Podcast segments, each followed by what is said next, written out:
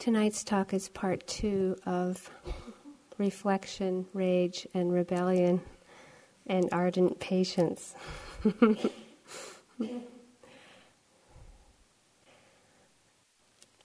For those of you who go outside in the woods, especially in the back here, um, I think it's a very interesting time of autumn.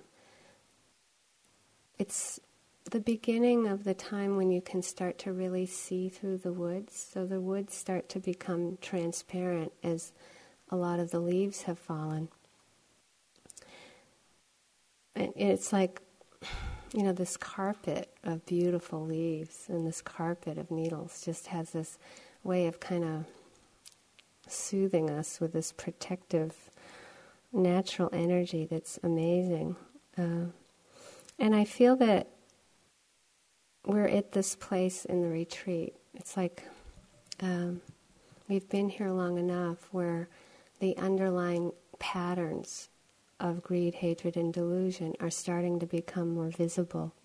Just like if you look into the woods. And this process will continue, and that's why I love this retreat so much in the fall because, you know, each each couple of days you'll start to see that you can see more deeply into the woods, and you'll start to feel that same process with yourself.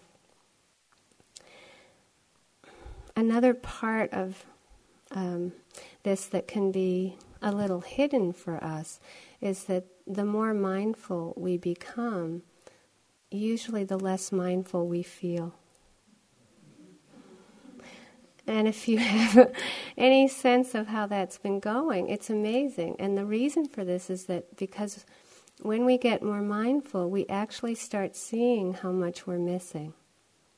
And what, you know, I joke with people because I say if you went into a grocery store right now in Barre, you'd probably get a sense that you're quieter than you think. you know? but how do you know? I mean, it's fathomless. It just, this is sort of the kind of we're winding into that place where it becomes really hard to measure, um, and we, we become more vulnerable. You know, so at the time it's becoming more fathomless, often we start comparing more. We start comparing with each other. We compare f- with ourselves with ourselves. It's like we're in competition with ourselves from this morning. You know, I mean, it's amazing what can happen, but often these self assessment tapes happen because we don't really want to feel just that vulnerability.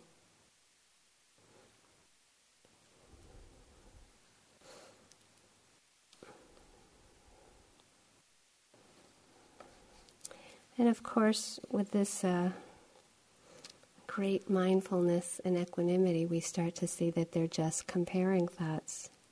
They're just self assessment thoughts. They're okay. We don't have to do anything with them but let them appear and disappear by themselves. When I first um, came to this formal kind of meditation in 1975, uh, I wasn't aware of my motivation, but I really wanted um, to end the pain I was in. And I was so desperate, and I had no idea really how desperate I was, but I really was willing to die meditating. You know, and that, that's something that's very strong in me. You know, it's, it's like I'm a kamikaze, kamikaze pilot. I would do anything to understand. I'd do anything to understand suffering. But I didn't really have that any clarity around what the difference was between ending pain and ending suffering. And they're very different. And so the question this morning was really important and interesting because, you know, of course we don't want pain. I mean, that's so unnatural. You know, in, in many ways we have to look at how do we learn to navigate through the world as children if something's really going to burn us, that the body tells us, ouch, you know, this is healthy. You know, just all the different ways that we learn even to develop preferences are ways to just kind of learn how to be in the world. So, of course, often our med- motivation at first for meditation is not maybe pure, pure motivation. You know, that's what we're doing here. we're, we're purifying motivation. We're starting to see the difference between being motivated to get rid of pain and being motivated to understand and have compassion for pain. The deeper we go in the practice, the deeper we understand this. So essentially for me, I wanted I wanted concentration when I came to practice. I wanted the, the, pain to end. I wanted everything to stop. But I could never have explained that to anybody in this language. And it took me years to have a language where we can say here, yeah, concentration is seclusion. It's seclusion from the range of joy and sorrow. It's seclusion from pain. It's meant to be as neutral as we can, the object. It's meant to be the sanctuary, somewhere we can develop flexibility of mind so that we know it's okay to close off from how life is, as well as open to how life is. So that the pure concentration, the ability to just go back to one thing, like the breath, or the ability to just do metta again and again and again and again that is not opening up to how life is. That's repressing how life is. And it's important. It's not an avoidance. It's not something we need to overestimate or underestimate, but it's very important to have a place, a sacred space, a sanctuary. And so some of the art of meditation is developing that, and we'll, we'll have times in practice where it's just natural, we'll feel pulled into that. And that's great. You know, and this is why we have interviews, not to have you suffer during a retreat, you know, the retreat to rehearse, right? It's not meant to be a torture where, you know, the art of an interview is to really know, wow, to see what we go through before we go into an interview. Yeah, but it's also meant to help us see, you know, what's the difference between choiceless awareness, where we're just letting the attention go with what is happening, facing how life is, and what what what is important in that for us to know and to understand. And what is it? Why is it important to anchor again? This is the the art of meditation. I found a book by Henry David Thoreau recently. It's new, it's called Letters to a Spiritual Seeker. And it's a series of letters he wrote um, a man uh, nearby in Worcester, in Worcester. And uh, there is a slight judgment about the human world in this, just keep in mind. It would be more respectable if men, as has been said before, instead of being such pygmy desperates, were giant despairers. Emerson says that his life is so unprofitable and shabby for the most part that he is driven to all sorts of resources, and among the rest, to men, meaning to humans. I tell him that we differ only in our resources. Mine is to get away from men. They very rarely affect me as grand or beautiful. But I know that there is a sunrise and a sunset every day. And I can't read the whole thing, but then it skips to this place where um, he's obviously ready to get away from the giant despairers. so he says, The other evening I was determined that I would silence this shallow din, that I would walk in various directions and see if there was not to be found any depth of silence around. As Bonaparte sent out his horsemen in the Red Sea on all sides to find shallow water, so I sent forth my mounted thoughts to find deep water. I left the village and paddled up the river to Fair Haven Pond, which is nearby, and as the sun went down, I saw a solitary boatman disporting on the smooth lake. The falling dews seemed to strain and purify the air, and I was soothed with an infinite stillness. I got the world, as it were, by the nape of the neck and held it under in the tide of its own events till it was drowned, and then I let it go downstream like a dead dog.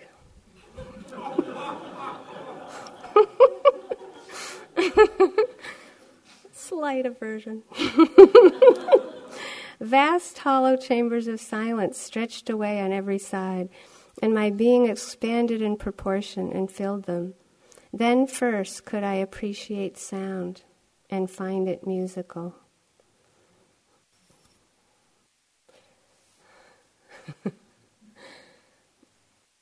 we do that. You know, we really like it when we're concentrated, you know, until maybe we're sitting in here and everybody goes out. And I spent so much of my practice in this hall. You know, it's like when people would, the bell would ring and people would move out. I'd treat that as low tide. Everybody would go out, and then the walking would end, and I'd still be sitting in here, and I'd call people coming back in, "Oh, it's high tide," you know, and I just kind of just get very concentrated, and enjoy that feeling of people coming in and out, in and out. But you know when you're sitting there, and somebody does something like they start writing in their notebook. Are we that happy then? right? It's like, what is the difference between concentration and freedom? And freedom is opening up to whatever's happening in the present moment.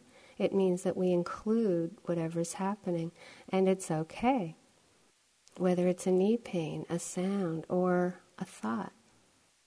You know, whatever it is. So, this is this dance back and forth between the beautiful stillness that Thoreau is describing, but also we're sitting here with a hundred giant despairers as well. You know, it's like we have to, it's like learning both, learning, learning that art of freedom. So if we get overwhelmed by aversion or aversion to aversion, we feel we feel defeated. And there's a lot of doubt and fear that arises because we can't trust our own experience.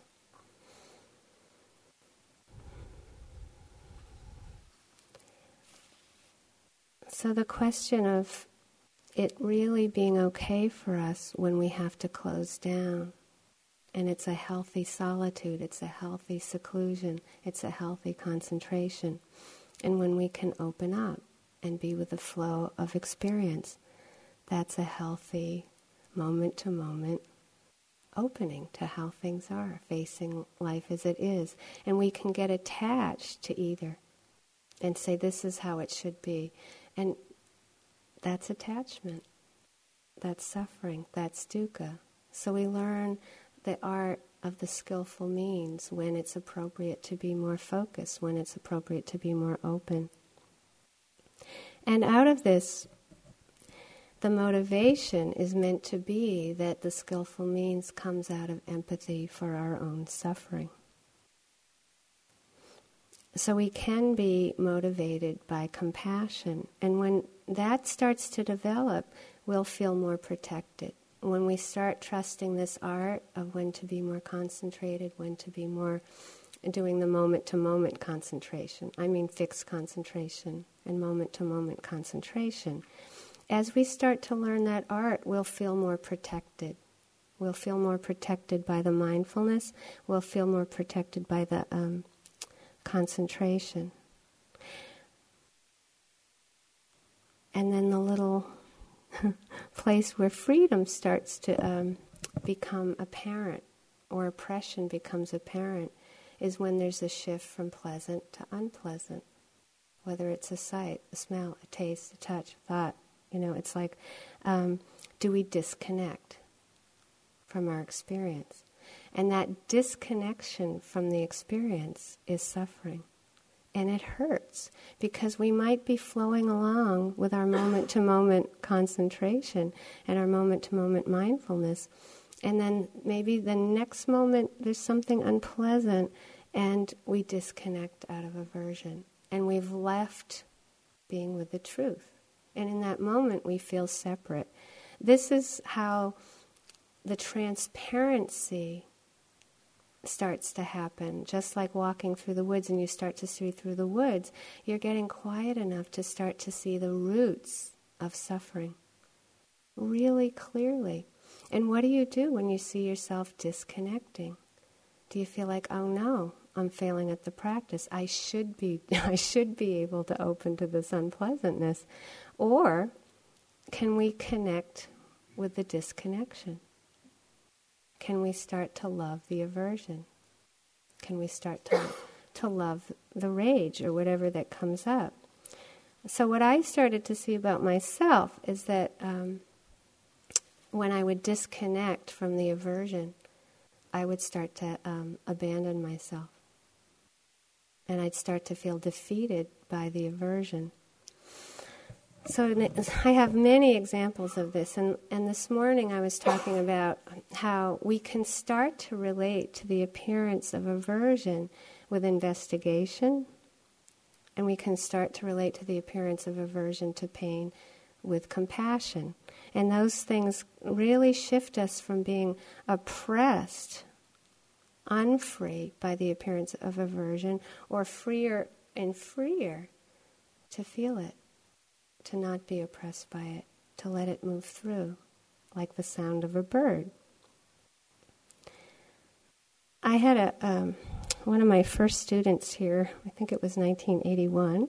Um, uh, had a lot of aversion coming up, and um, it was so intense. He used to walk to um, Athol every day. And for those of you who don't know where this is, it's quite far away. you know, and it, it, was just amazing to me that he could just actually physically walk that far. You know, I don't know how far would you say it is. 15 miles, you know, so it was a 30 mile trip. It took most of the day, clearly. Um, and, you know, I just kind of worked with it. It was like, wow, you know, guess a lot of restlessness is coming on. guess you need to sort of just don't walk slow, right? You know, because none of this back and forth stuff, you know. but it was really interesting to watch this um, student friend over time because the next year for the three month retreat, he walked to Petersham, Petersham, not to Athol, which was much still by by my standards. You know, I wouldn't even walk there ever you know it's unthinkable. You know but you know you know you have a long day of practice. It's possible. If, if there's enough restlessness and aversion. The next three month retreat this is within three years that retreat he never left this building I mean, it was that dramatic a change. It's like this just shift from just needing to get away from that aversion. And that was skillful at that point in time, that's the kind of big pasture he needed. And then to see that shift to just this real deep pulling in to find the to find the space inside. It was amazing for me to see. And then over time it was just like just to see someone go from that amount of being oppressed by that rage and that aversion to be so free. He would come in for interviews and he would just sit down, and little tears would come down of gratitude. To feel that unoppressed, you know, just, just to feel that that lessening of that weight, of that burden. And I think that we can all reflect, reflection, rage, rebellion. I mean, really reflect on where we get caught with, with aversion, because for some people it might not be um, a built up, um, resisted energy where it goes from like a slight irritation to maybe a little fear or, you know, aversion to um, terror or rage. It's like we might find ourselves in different aspects of that, but they're just levels of intensity They're still the same thing, which is a pushing away or withdrawing from the truth of the moment. And we feel very separate. In the last talk, I described that situation I was in where I really had to stand up to this leader of this gang and just take that energy of rage and just say, no, this is unacceptable. But we also have to do that internally at times. And I'd like to give you a few examples. Um, there was a time when I went to a Goenka retreat. Um, it was, I think, his first retreat in Massachusetts. And there were 250 of us under this um, tent. It didn't have even edges to this tent, you know, sides. It was just this roof. Uh, and new students aren't allowed to be up front. You have to be far away. And so I was a brand new student, so I was like way in the back, and, and there wasn't enough room. So there were all these new people in the back. we were all squished. I mean, really squished. Just knee to knee, you know, butt to butt, just like squished into this place. And, you know, they don't do walking meditation, so it was getting kind of claustrophobic back there for me. I need space, you know.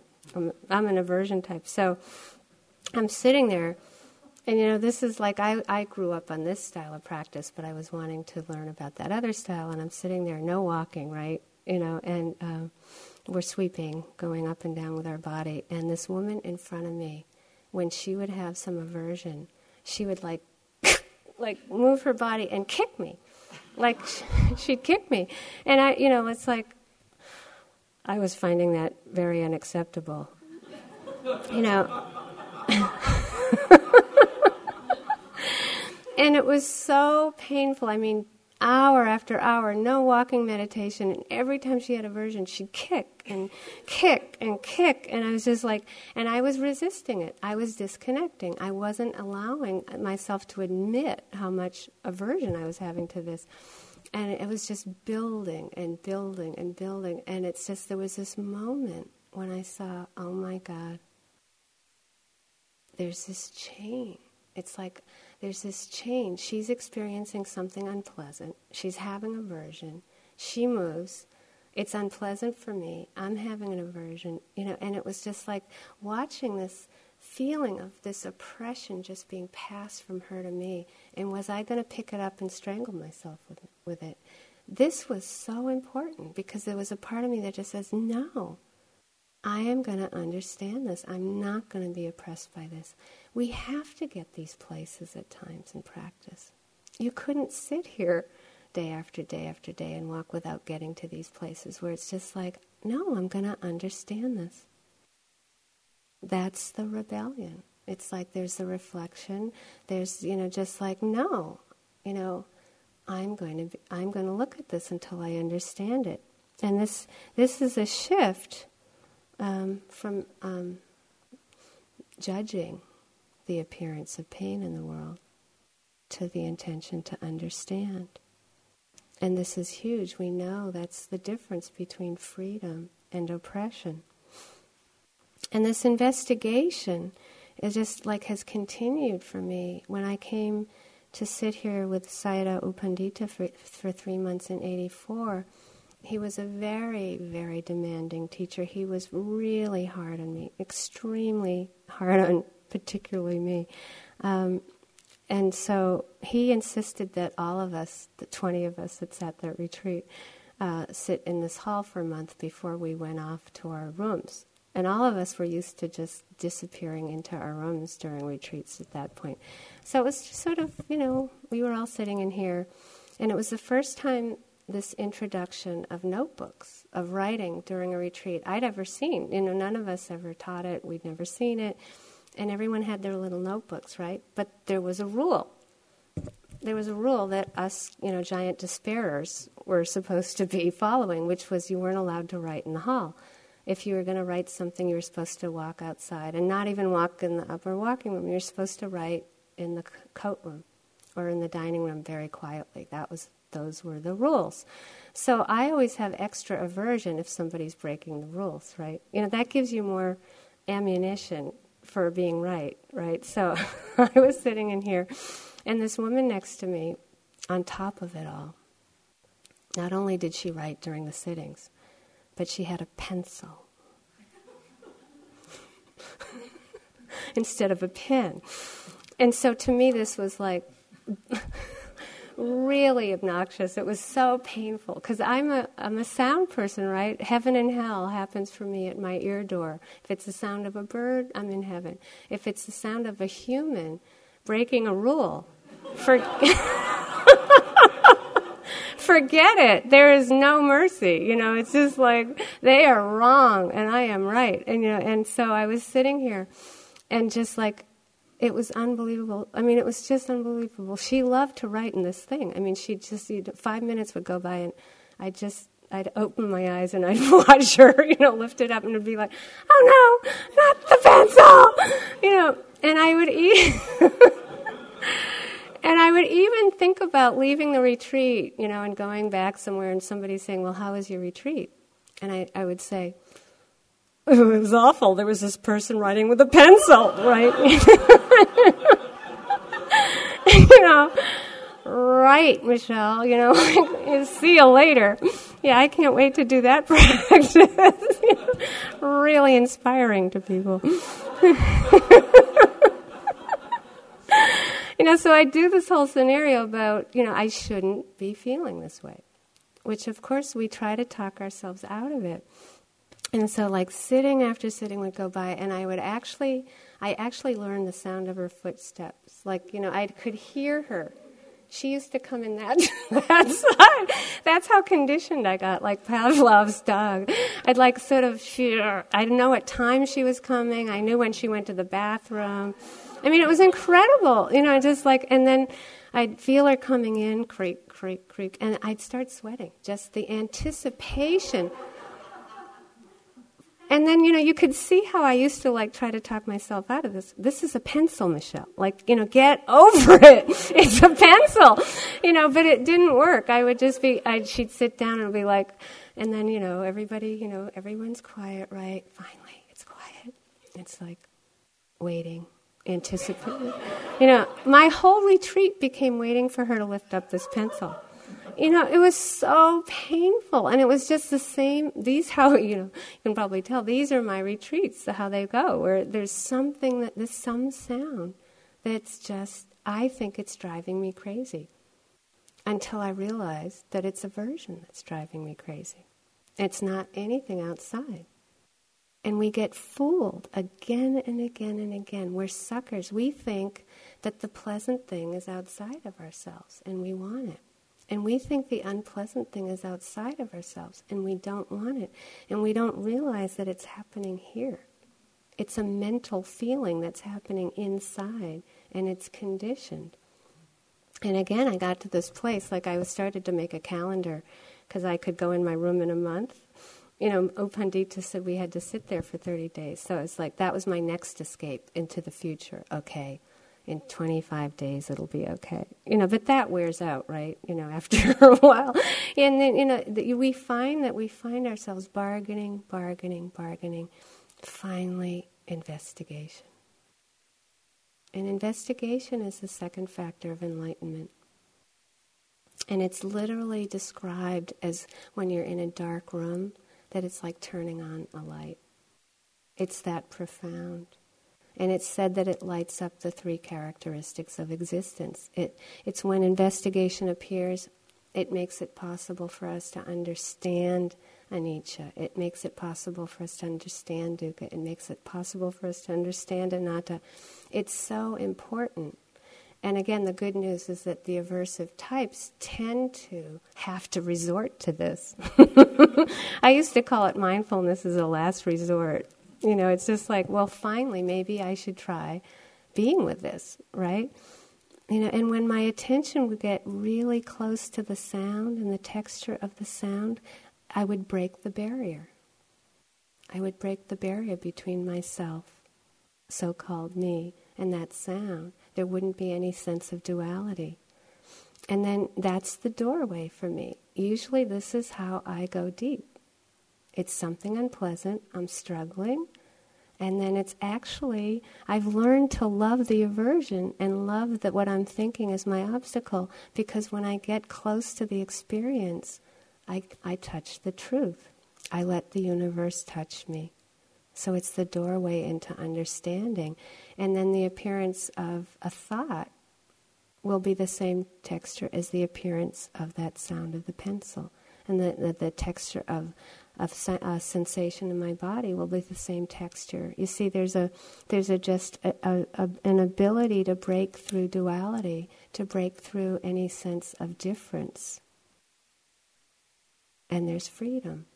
But that was not easy. And of course, after 30 days, I went to my room. Right? I thought, okay, you know, we always think there's a better place, right? And then I think two days into that, you know, and there's always this feeling like, oh boy, now it's going to be much more control, less, you know, less interruption, right? And uh, something happened with the sewer over there, and the sewer truck came. and it was doing this thing, this huge machine outside my window. I swear I attract it. You know, it's like, I swear it's just like, okay, she wants to be free, ha ha ha. You know, you know, and it's just like, I finally had escaped away from the giant despairers into my room, and this huge machine just grinded all day outside my window. And until that point of again, oh yeah, it's just sound. It's just unpleasant. It's just aversion. It's okay.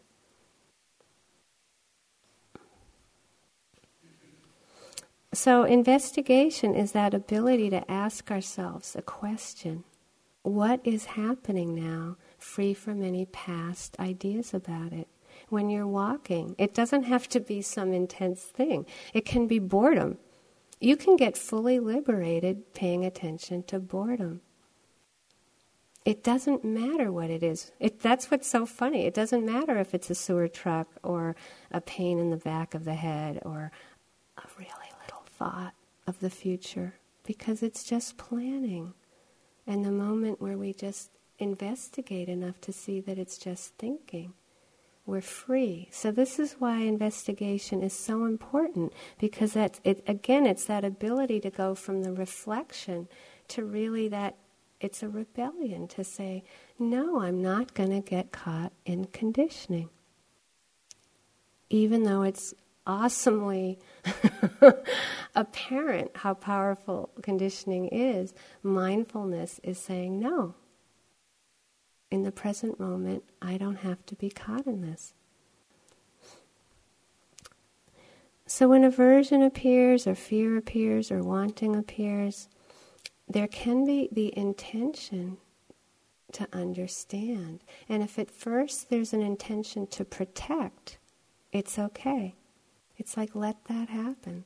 Let the intention to protect come, and then out of that can come the intention to understand, because usually we're experiencing the unpleasant or pain as a threat. Yeah? And again, it, it requires that um, real discriminating wisdom to understand well, what's really happening?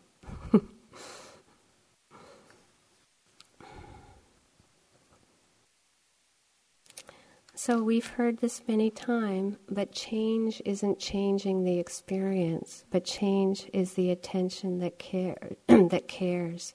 Change is the attention that connects with the experience, and that gives life, you know. So if we can let the sound of a car out on Pleasant Street come and go by itself, if we can let the sound of my voice right now come and go by itself, we can let the sound of the breath or the feeling, sensation of the breath come and go by itself. Then we can start letting aversion come and go by itself. And we don't have to feel defeated by the resistance to it. We can start letting fear come and go by itself. And we do this because we care so much. And out of that care can come the strength to do this, the strength to investigate. And so I found in my own life, you know, believe it or not, that I love the rage. I love the aversion because it, it has been um, my doorway into investigation. You know, and that's pretty amazing to me that I can even say that given how much I struggled with it.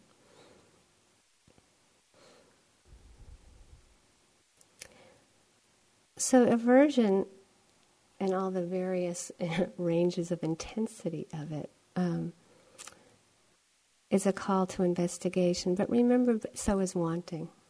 wanting mind is the same thing. It's just wanting versus not wanting. But they're, they're both a call to investigation, but they're also a call to compassion. And I just wanted to um, define that a bit tonight.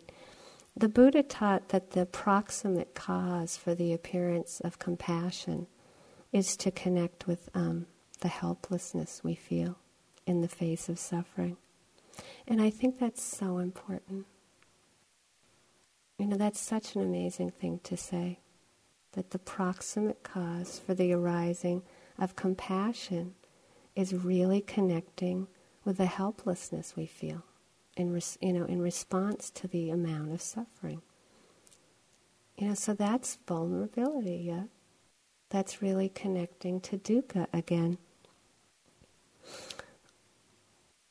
When I first did this practice, I um, was here with Sayadaw U Pandita again, and uh, it was two months and I was shifting from two months of metta into the compassion practice, and I'd never really learned it. You know, I'd read about it, I, you know, talked about it, but I, you know, this was jumping in on a level that I had never done before, and I would keep shifting from going into the pain to the point where I would drown in it and then I would step out so far back, it was like I was on Mars looking down on planet Earth, you know, really needing to distance myself.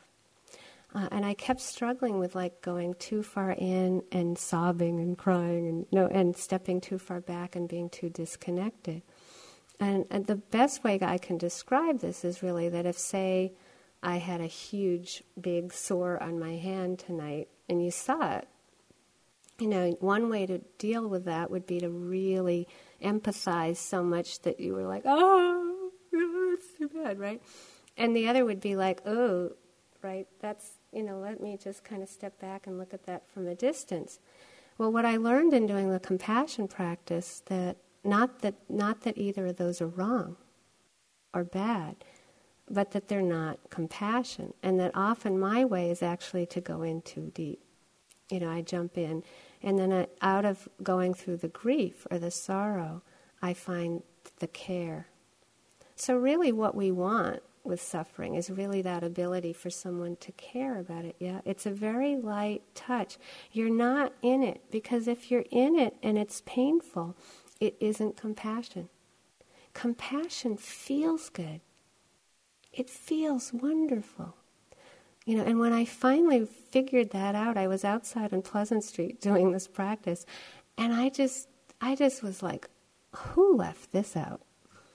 You know, like who left this out of kindergarten? Who left this out of first grade? I mean, given the amount of suffering in this world, just, you know, just it's unfathomable to think that we're not taught it because it's, it's like you're transforming your understanding of pain into this care and it's strengthening. You can take more and you can take more and you can take more because it's so wonderful to care about it.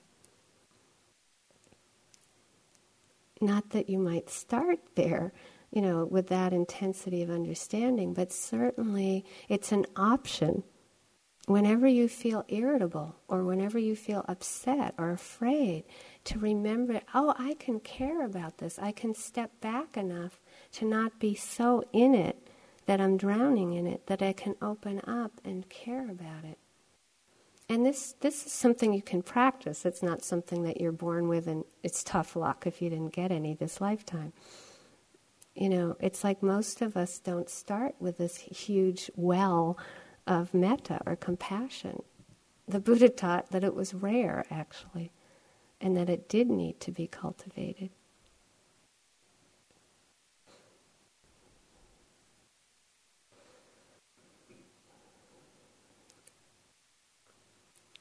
When I started the loving kindness practice with Sayadaw U Pandita, I was in Australia for two months. Um, and for years, I'd been sitting with U Pandita, and he's tough, right? I mean, tough, tough, tough.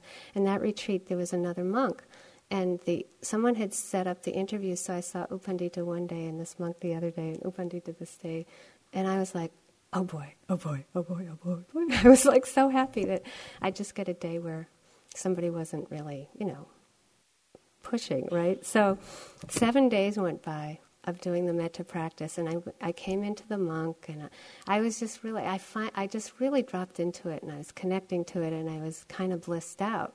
So I went into this interview, and the monk asked me questions about it, and I was just kind of blissed out. And then he said, What would happen if I um, hit you over the head right now? I was like, Probably not metta. and he started laughing. But it was so funny. It was just like, you know, you can feel like you get a taste of it, but it might not be strong enough like the Buddha that could stop an elephant with it, right? And he was teasing me. But then, like, suddenly my interviews changed, and I was with U Pandita every day again. And it was so funny because I got this one little fun time with this monk for a week, and then I had to shift to um, the grind again. But I'm so grateful because he really taught me Vipassana. And he really taught me the, the Brahma Viharas. Um, and it's kind of like describing that student that just comes in and cries. It's like when you, when you really receive it, you know, there's nothing like it. It's the greatest gift in the world.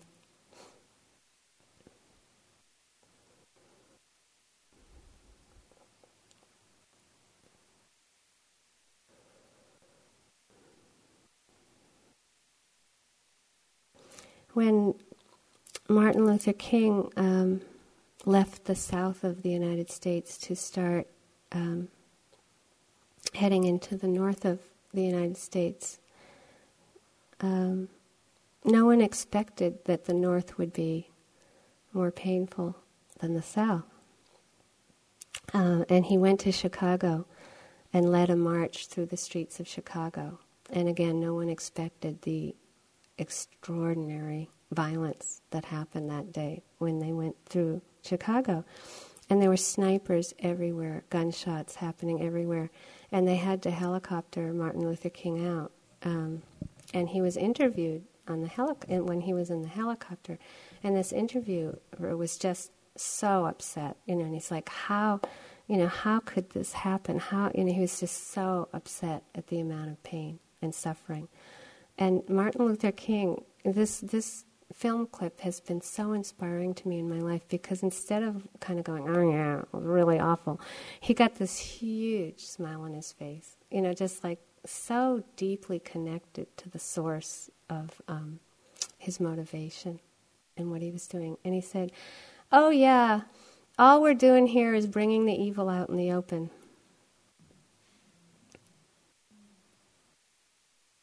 That was his motivation to see it, to bring it out. Is that your motivation for being here? Because that's partly what we're doing here. We're, we keep thinking we're going to get rid of this greed, hatred, and delusion. yeah, it's just like one more sitting and it'll be over. You know, we tend to have a short range view here you know, the long enduring mind is sometimes, you know, we don't, we, you know, we're culturally, we're so used to getting a little degree or a t shirt that says I did it or whatever, but, you know, this is not how this practice goes. You know, it's like you learn to experience aversion, you get some skill with it so you can face more and you learn to get some skill with with um, attachment, so that not that you go happily off into the sunset, it never appears again. It's that so you have skill when it comes up, so that you're free, so that you don't have to get rid of it. Why would you even need to get rid of it?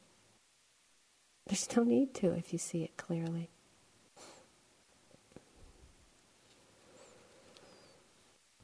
So we need great tenderness um, with the appearance of these because they're painful with aversion and attachment, and especially the places in our body, you know, where, you know, if you see like just one lifetime, any place where we ha- didn't really open to aversion or attachment, often the body will hold it for us. You know, and I saw over the years that I tended to hate and reject the places in my body that were painful. and it took me a long time to figure out that these places that were painful were actually sacrificing themselves for me until I could finally feel the pain in the mind. It's the mind, it's the aversion or the attachment. And I started seeing these great places like the lower back and the back of my neck as, as a sacred place. It's a sacred place. It's a sacrificial area. Here we are just doing everything we can to try to get rid of it, right? And it's been protecting us. So, again, what is our motivation? And when there's chronic areas of the body, one stays away from them a lot. I used to just, again, kamikaze, hold nose, dive in, go in there for hours and hours. And I learned that the line between pure exploration and mindfulness is very thin. That suddenly, you know, I'm there because I'm getting rid of it, right? It's just, it's very easy for that to happen. And it's okay when one notices the shift in motivation. We're not there just purely exploring tightness, throbbing, stabbing. You know, how long can you explore stabbing until it starts to turn into, gee, I wish this change, right? and so when that wish it would change a little comes, it's okay. That's just great. Okay. That's why we develop seclusion. That's why you learn to move away from things. That's freedom in that moment. It's flexibility. It's not avoidance. It's a healthy, skillful means. And again, that's the art of meditation.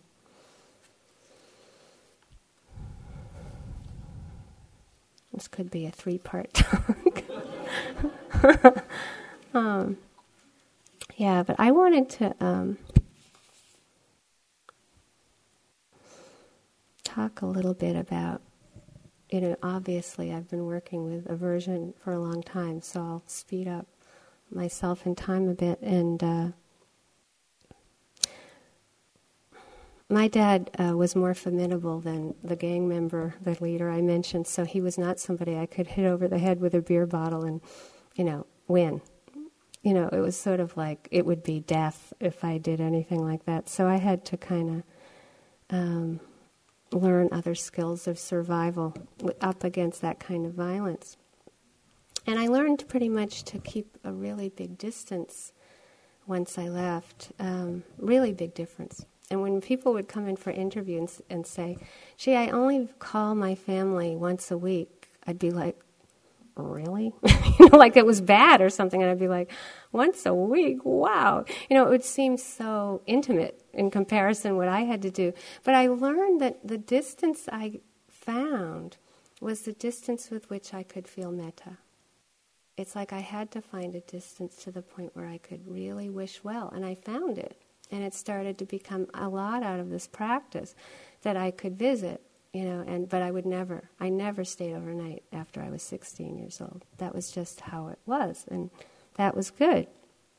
Um, but I always dreaded the day when my father would get um, helpless and need help because I knew eventually I was going to have to face um, this great aversion and the aversion he had for me. So, um,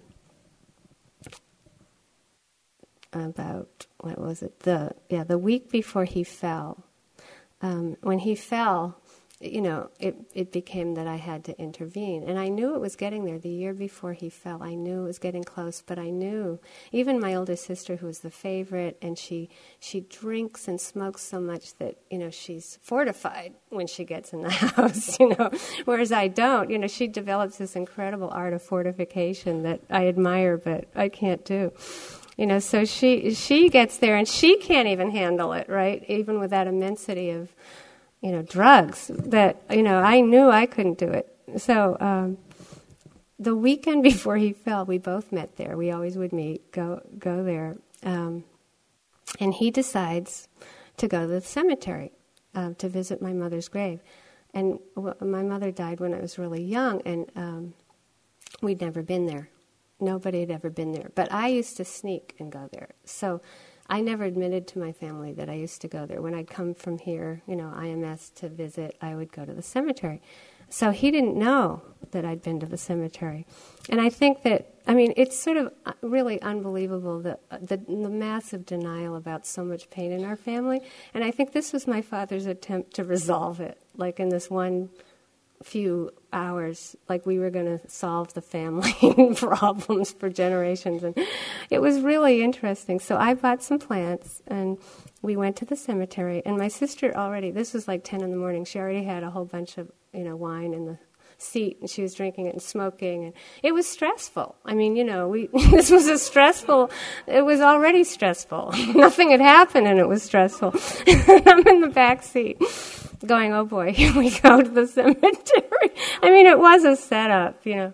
And so we get to the cemetery and my father can't find the grave. And um, he doesn't like to admit that he doesn't know it right? And and so i'm trying to like get up the guts to say I know where the grave is because I knew he'd get really mad. So he's lost, he's furious. I mean, he, my father has no fuse. It's not like a short fuse, it's no fuse. So, like, I'm kind of building up to the explosion, and then, you know, this is what I'm saying I wish I hadn't done. Okay, so, um, so I'm in the back seat, and suddenly I turn into this five year old, you know, and he's like swearing and upset, and I said, I know where the grave is. it was like regression. It was awful.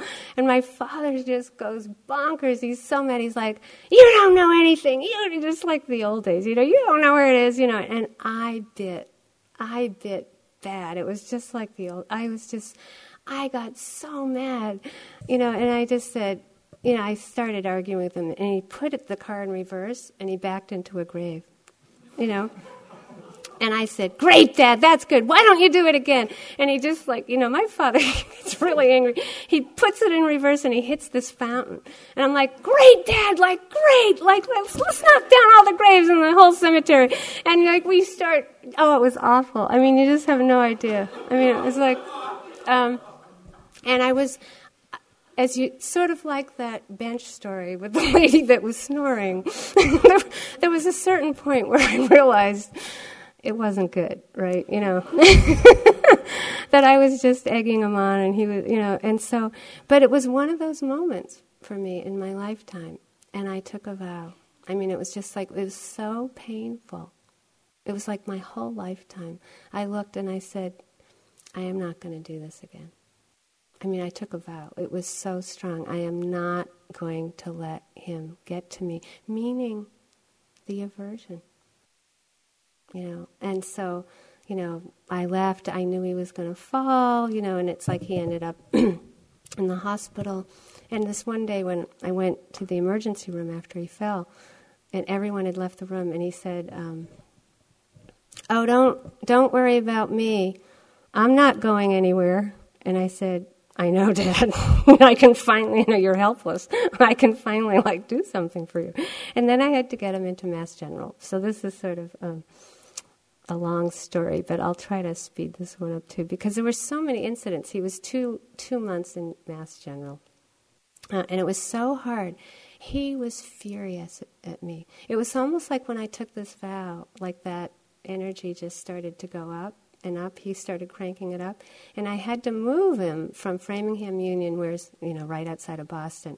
He did not want to leave Framingham. He was born there. My family, like you know, he didn't i mean it was 20 miles. I'm like dad it's 20 miles you know.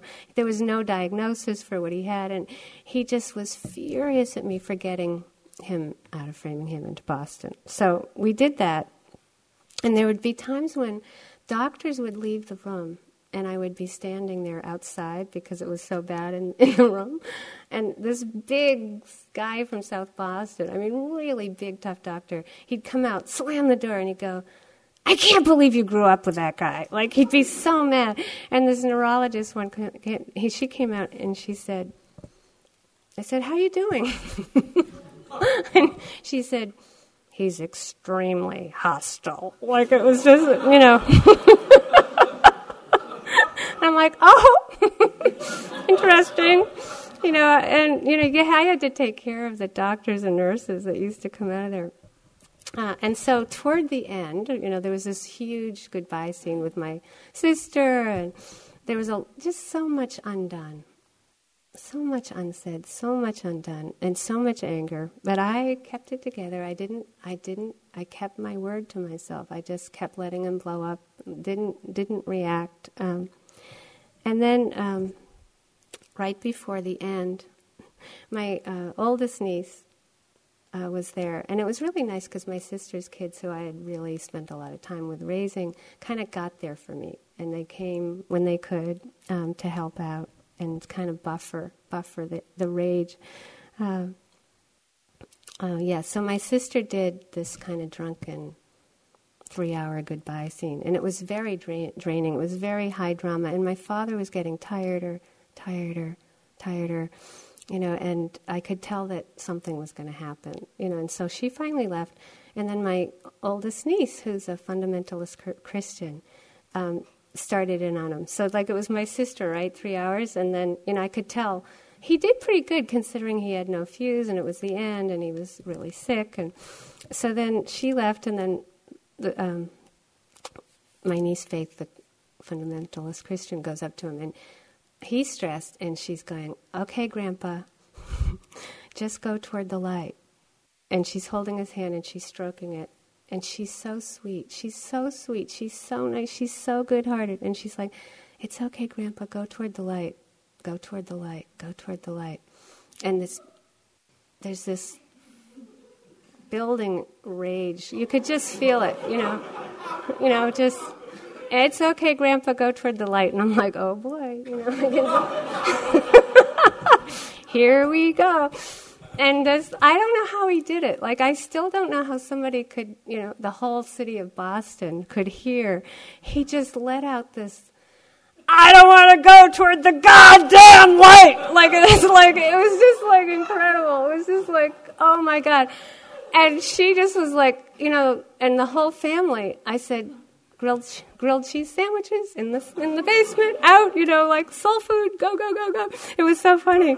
I mean, nurses were scattering. Nobody would come near the room for like hours. and this is his last moments. I just want to just point this out. You know, this was like the this was not what I had in mind, you know, for the the great Buddhist ending of the, you know. little metta, you know. You know, this was not this was not what I was hoping for, you know. And then I was I realized that really I wasn't worried that he was going toward the goddamn light anyway, you know. I mean it wasn't like my high worry of my lifetime, you know. In fact, I was really hoping to kind of guide him through the darkness. So I I went over to him and I just like I waited for a while and it, this is really amazing, actually, because I felt like it was so hard those two months to restrain myself and to just really have compassion. And it took, I could never have done this even a year before. Like it was, it just like it took all my skill, my whole lifetime of practice to get there at this moment, you know, and to still stay with him with it. And I said, Dad, if you've been wondering what I've been doing my whole life, this is the time to listen. And he got really like quiet. And I said, I'm good at this. Like, I can help you go through this part of your journey. And I started describing, I said, don't, I said, don't worry about the light. I said, you know, just keep going. You know, it's like I said, if you could hit this really dark stuff, if whatever, because I knew that keeping moving was actually something he understood. He was running from pain his whole life. He was running. And so I just kind of got there for that place in him of running. And we both connected there. And you know, just before he died, he said, it was amazing. He said, for the first time in his life, he said, Thank you for all you've done for me. And it was just like, for him, this might be hard for you to imagine, but for him, that was letting go of control in a way that was unfathomable. He was so afraid. He was so afraid to die. He was so afraid of the anger. You know, and it was just like, here's this man that I had been so afraid of. And I could see that instead of the aversion, you know, he just needed this place of being able to dare receive he couldn't receive a breath. He couldn't receive a sound. He couldn't receive life because of that fear. And, you know, there was that short fuse or no fuse. You know, so for him, that was heroic. It's like we forget. We forget that any moment where we open, it's really heroic. Anytime you stand up to this oppression inside is heroic. It's a rebellion. It's a revolution. It's like, and it's so sweet. And it's so noble. And it's so worthwhile doing. And when you can't do that, seclude yourself. Take a rest. That's what concentration is a rest. It's not meant to be something that um, you think is a failure. It's something good to learn how to do, whether you're walking or sitting or in bed. When you go to sleep tonight, you can learn how to rest the attention through just being with the breath. Mahasi Sayadaw always asked, which breath, in breath, out breath, did you fall asleep on? I found that really motivating. Try it. You really stay awake until you fall asleep. You can find out. Over time, you can start paying attention till you know what breath, which rising movement or falling you fall asleep on. And it's not something to judge yourself with if you can't, but it's just finding these ways to inspire ourselves to be awake and to be free and to know that we can do it. So let's sit for a minute.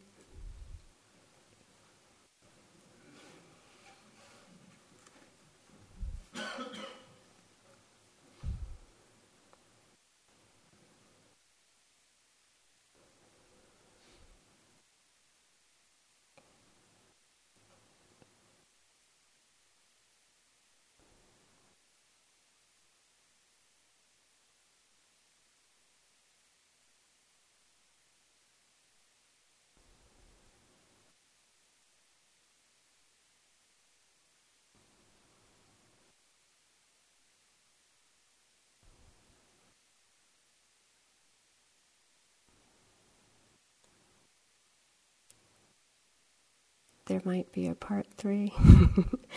May we be safe and protected from inner and outer harm.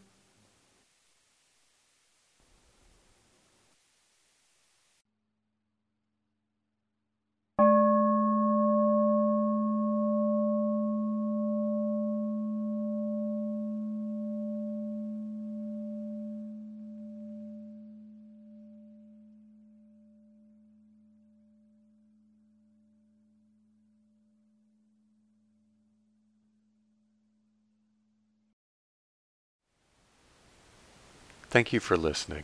To learn how you can support the teachers and Dharma Seed, please visit dharmaseed.org slash donate.